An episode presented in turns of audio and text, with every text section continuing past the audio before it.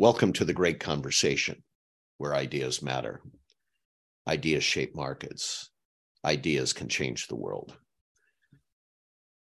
Nothing changes the world more than the recognition that this life is temporary.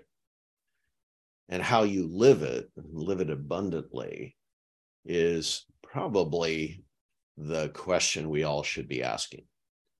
So when I run across life expressions that seem to embrace that abundance principle, that living with a sense of abundance and poetry and motion, I, I just I just glob onto them. And um, the other day on LinkedIn, there was an article uh, sent to me by somebody who's connected to me on LinkedIn.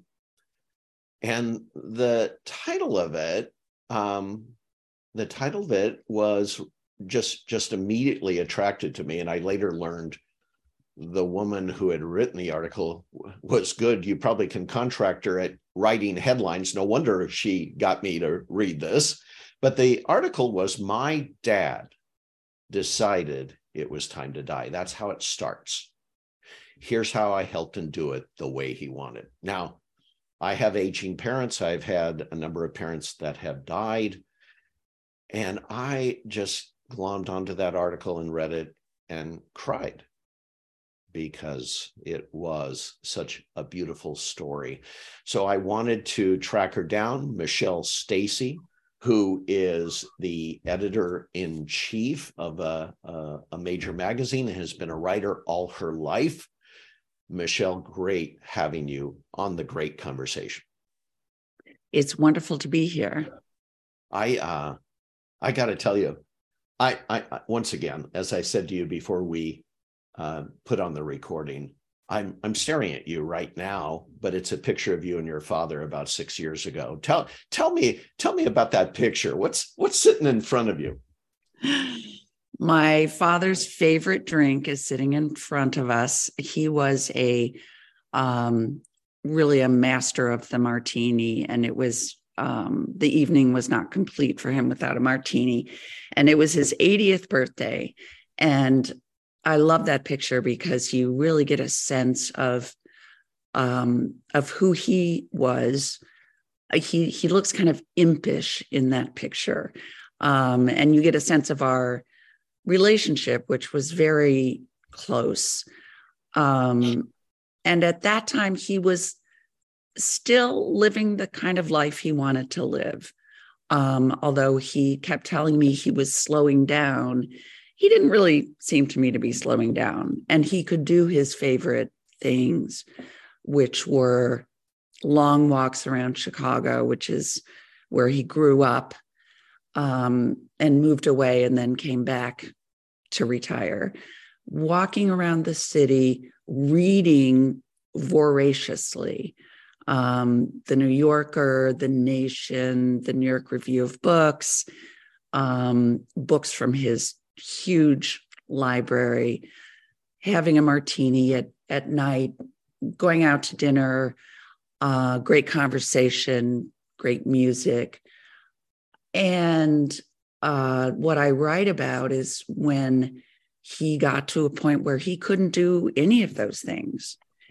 And um, he was not willing to just be, to just, you know, sit in a chair, couldn't focus on reading anymore, couldn't even drink his martinis, um, couldn't walk comfortably around the city.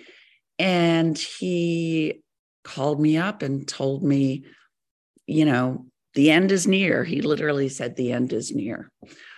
Um, and I went out to see him and I I didn't believe it. You know, you don't want to believe that your parents are going to die. You don't want to believe that you're going to die. Um but he was having trouble breathing and he really was he was fading away. And it was so much a part of his personality that he he wanted to get it done, you know um, and he also he saw it as an adventure I mean, he literally used words like, I'm going to be going on a journey that nobody knows about. You know, nobody comes back and, and tells us what it was like.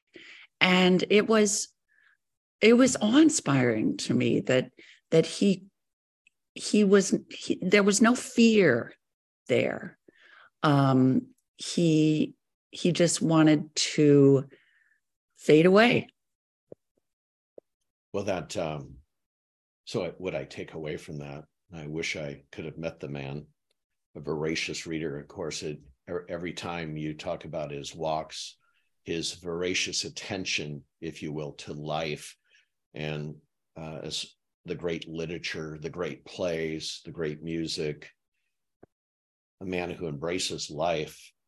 So mm-hmm. I can just imagine you taking that very seriously because you know he embraced life. He he wasn't he wasn't uh, a guy who left life because it was no longer working.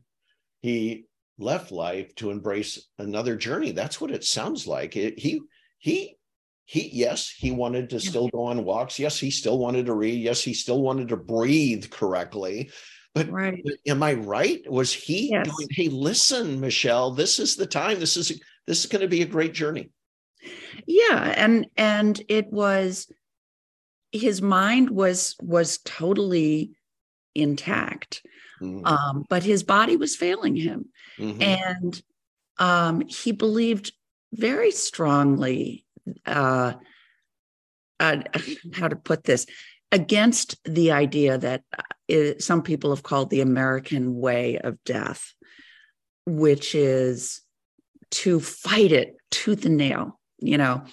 And he had a friend who was dying of cancer, and and it was his oldest friend in the world, and he was you know, sad to be losing this friend, but he was also sad that his friend was fighting it so hard.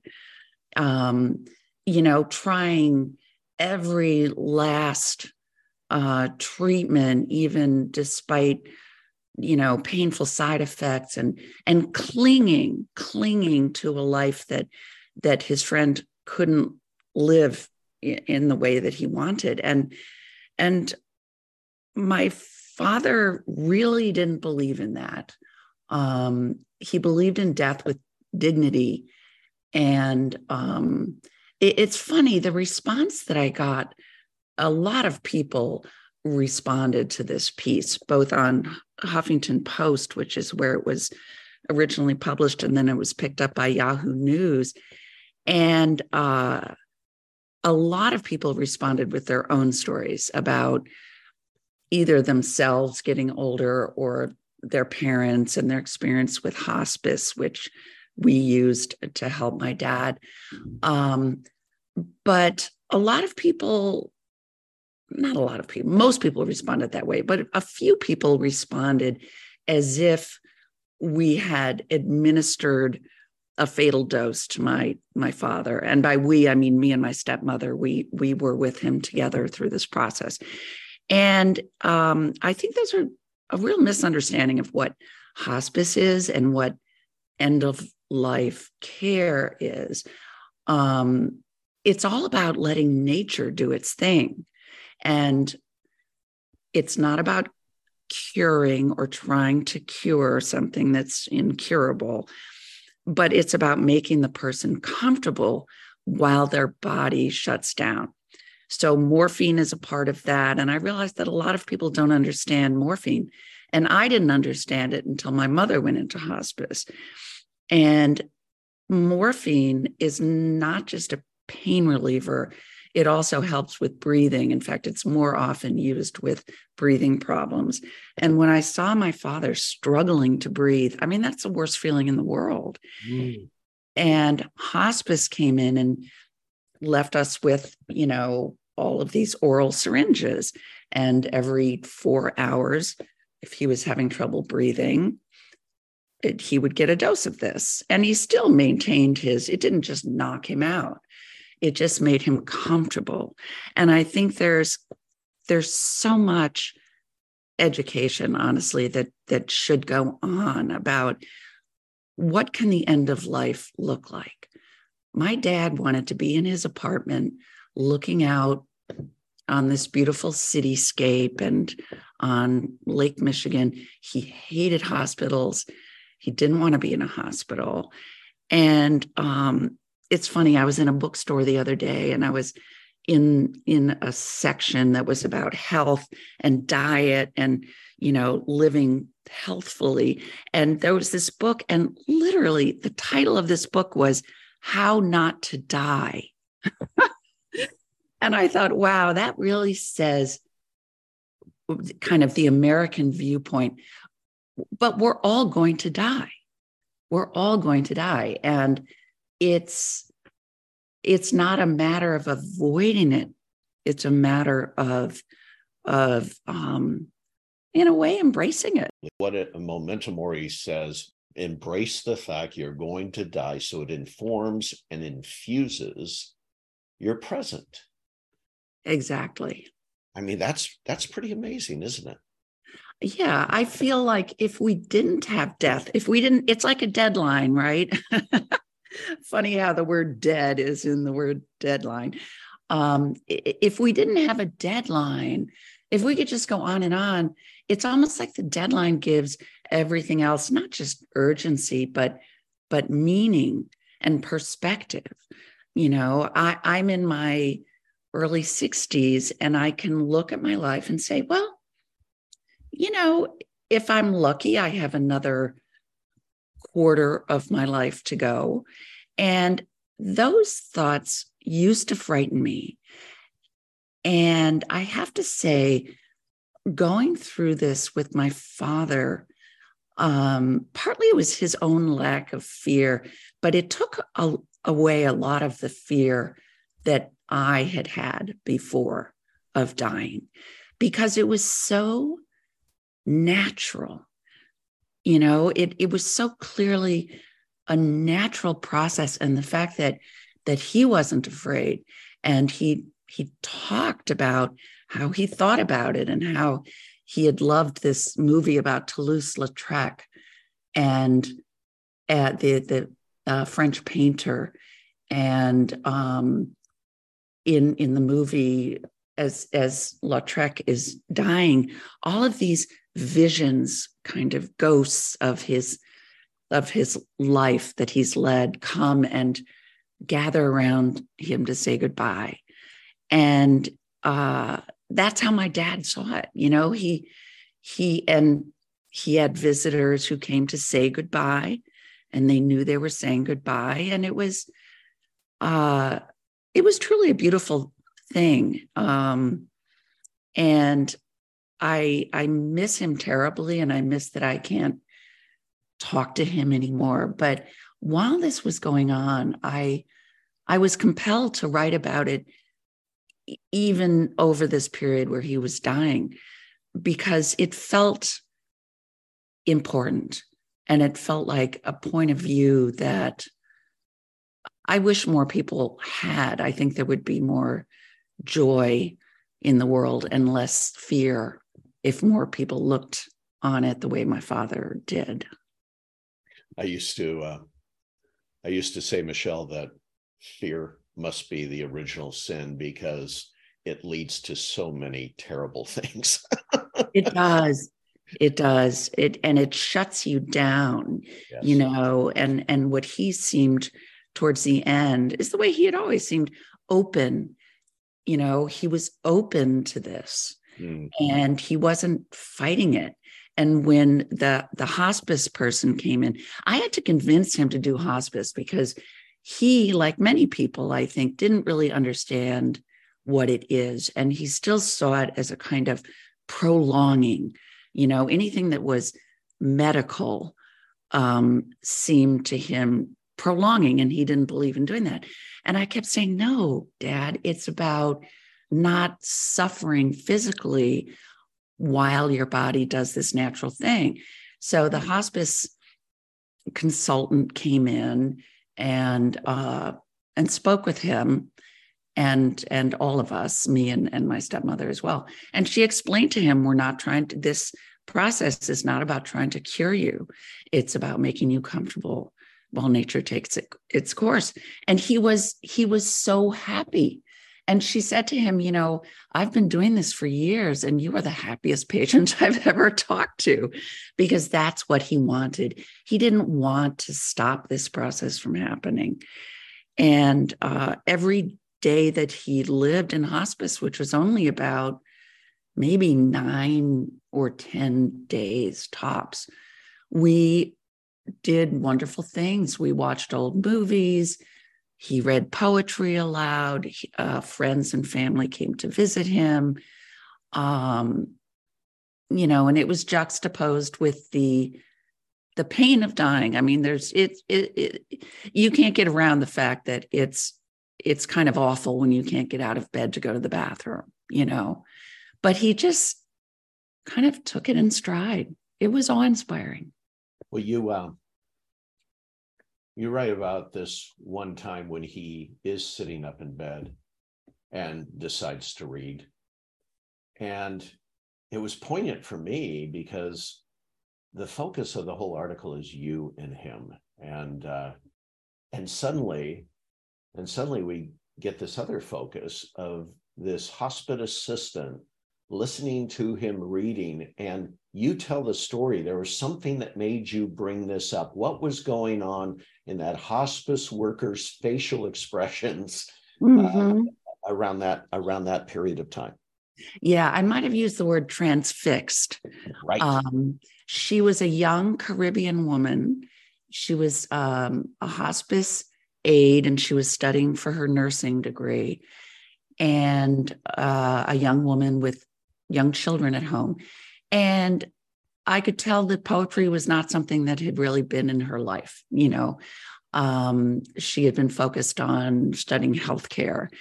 And my father read aloud for maybe 45 minutes to an hour. And it astonished me because he was quite weak at that time, but he read beautifully and he read Keats' uh, Ode to a Nightingale and he read um, Dylan Thomas's Fern Hill, his his old favorites, um, and a couple of Yeats poems among school children. And she, he got done with this. He finally, you know, got tuckered out. And she took out her little notepad and she said, What were the names of those poets? I want to look those up. And it was like he had opened this door for her, you know, and it was one of the things he did in his last days on earth. And I mean, that is life, you know. She he changed her life in this small way, or maybe not small way, as he was on his way out. And it was just a beautiful moment. And that right there, um, right there proves your point. You know, we used to think that in preparing in leading a life that is preparing for death we will lead financial legacy we'll leave uh, stories we'll lead uh, genealogical trees and stories uh, but what mm-hmm. we don't re- realize is the unseen the stuff that won't be stored in libraries or anything else are the seeds that have been planted in others uh, as you live your life. And he obviously planted seeds mm-hmm. in this young Caribbean studying a nursing degree. Right.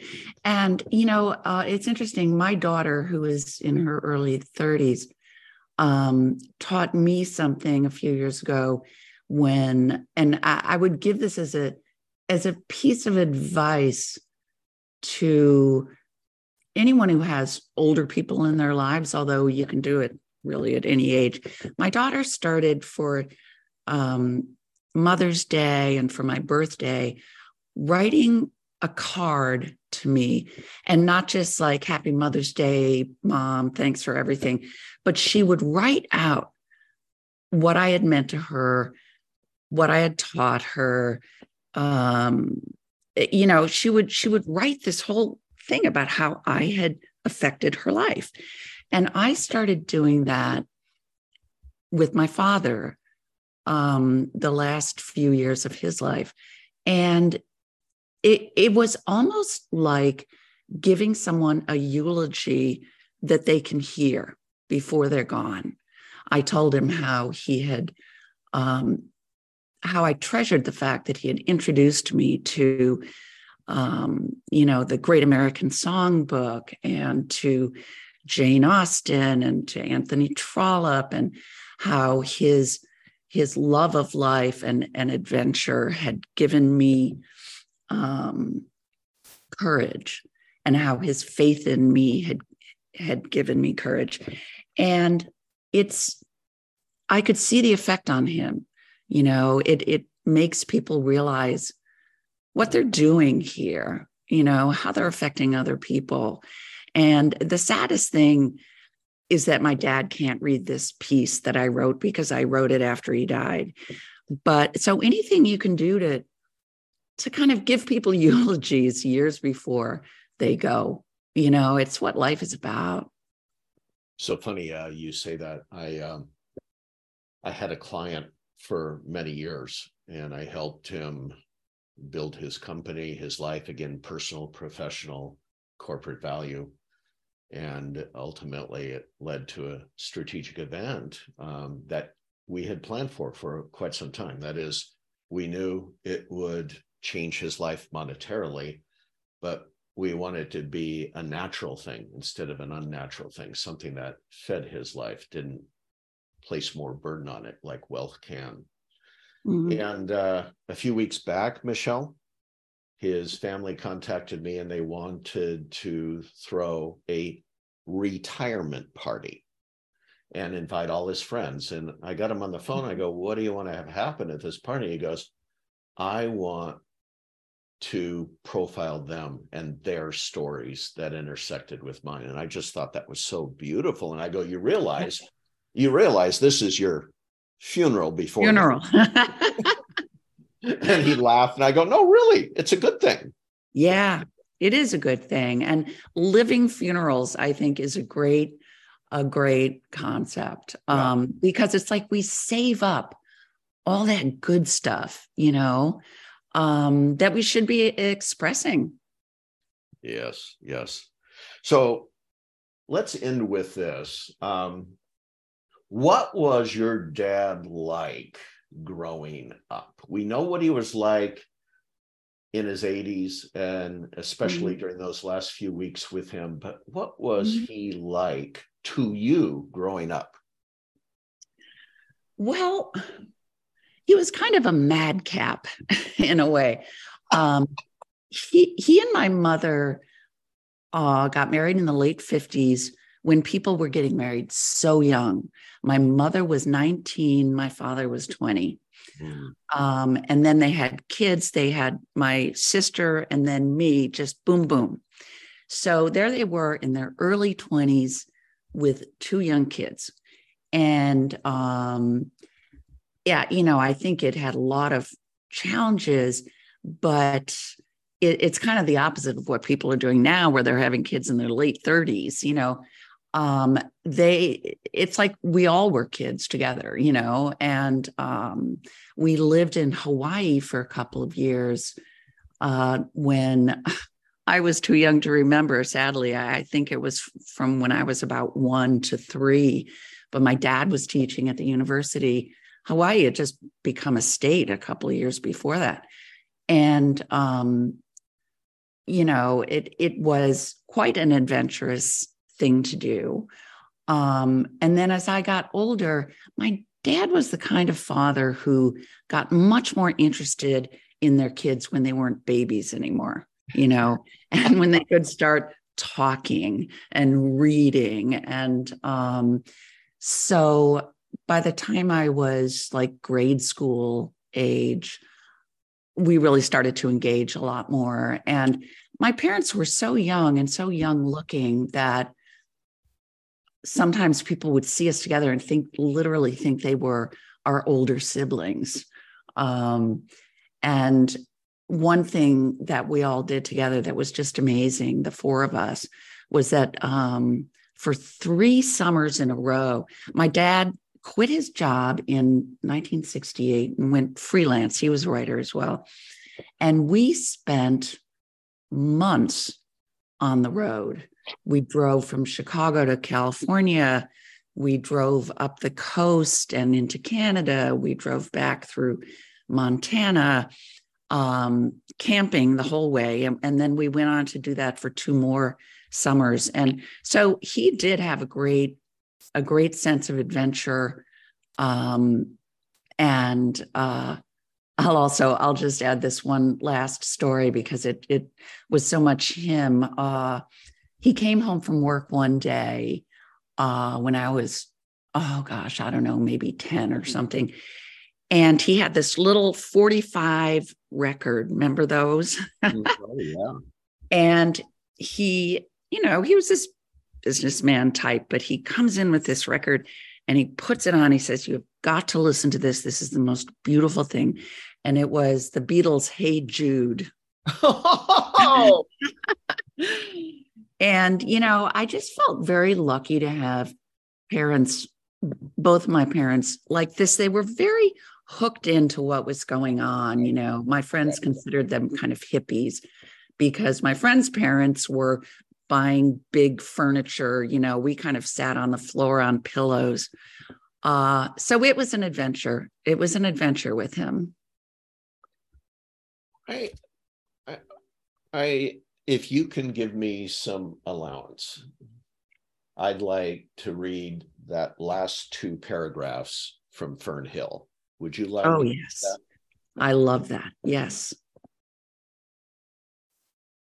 Nothing I cared in the lamb white days that time would take me up to the swallow throng loft by the shadow of my hand, in the moon that is always rising.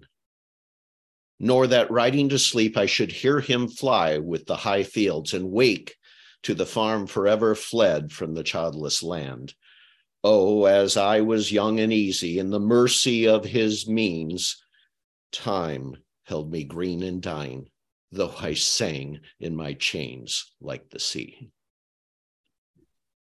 That it gets me every time. That was your father. He sang in his chains like the sea. Michelle, yes. Stacey, this has been a great conversation. Thank it's you so much. It's been great talking with you.